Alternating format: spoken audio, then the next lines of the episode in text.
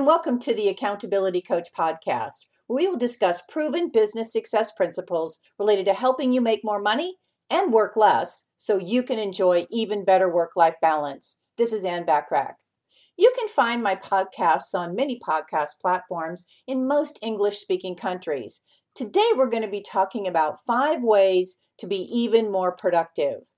We can always be even more productive. I think you believe that as well. Time is a very valuable resource. And if you really think about it, being productive is one of the best ways to ensure that you're using your time effectively. As a successful business owner, you no doubt realize just how important productivity is to you and everybody that works for you.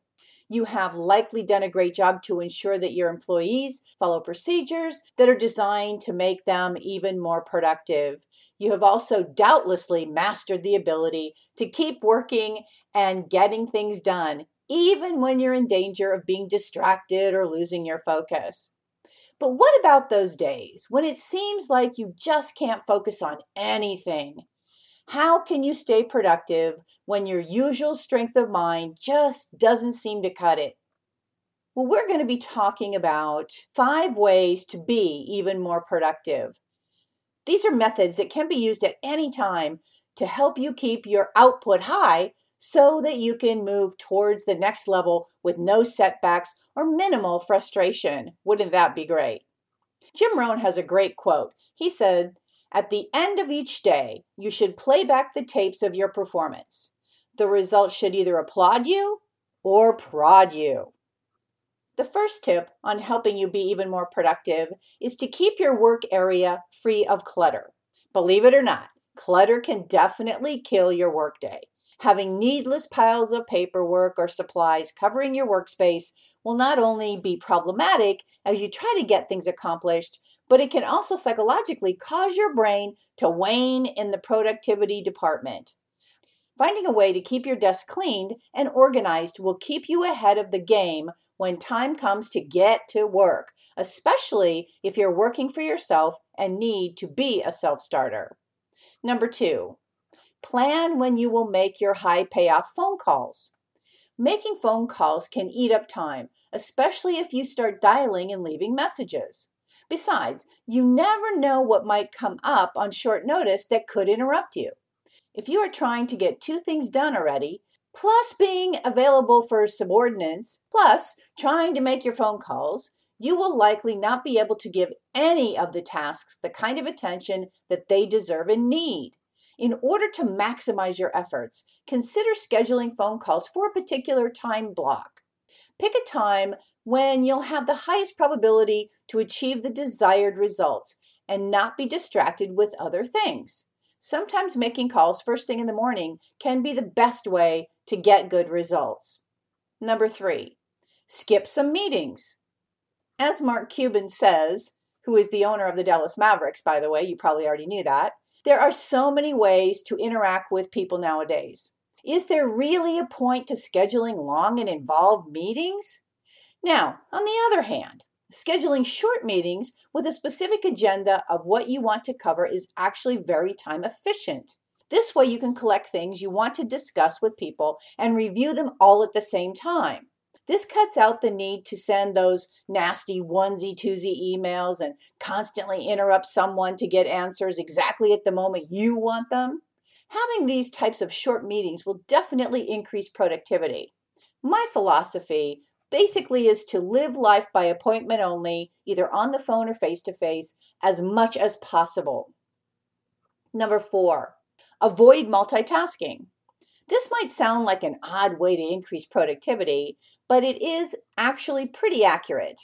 In most cases, multitasking just distracts you from doing your very best on one particular task at a time.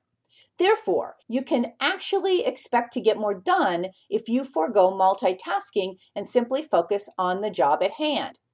Always remember to prioritize and make sure that you focus on the most important activities or jobs those are the things that no one else can do but you, and do those first. Keeping a time log can be useful to get a reality check on what you are really spending your valuable time doing every day. Periodically, keep a time log for a week or two when you feel you need to get a dose of that reality. To download a sample time log exercise, go to accountabilitycoach.com backslash time hyphen log. And this goes for everybody in your organization. They all should do it at the same time. Number five, interview, interview, interview. Hiring competent employees and or virtual help that you can rely on to delegate tasks to is going to be crucial to your success as your business continues to grow. You can't be very productive if you don't have enough people to take those mundane tasks off your hand. Make sure that every person that you hire is competent and make sure that you stay connected with your employees so that they know they are appreciated and needed in your business in order to help you grow. To download a free delegation list sample exercise to help you identify more activities to delegate, because I'm sure you have a lot more, you can go to accountabilitycoach.com backslash delegation hyphen list hyphen sample.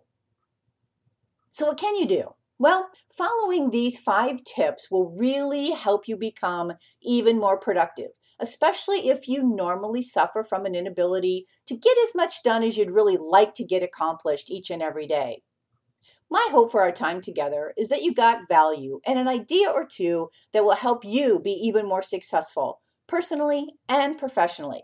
Feel free to share my podcast with others as they can be found on most podcast platforms and in most English speaking countries.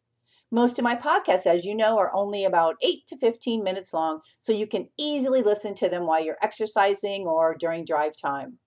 If you'd like to get a short daily fix from me, feel free to subscribe to the Accountability Minute, which can be found on iTunes, Alexa, Google Play Music, and Apple Home Pod, again, in most English speaking countries. Aim for what you want each and every day. Until next time, make it a great day, today and every day. Thanks for listening.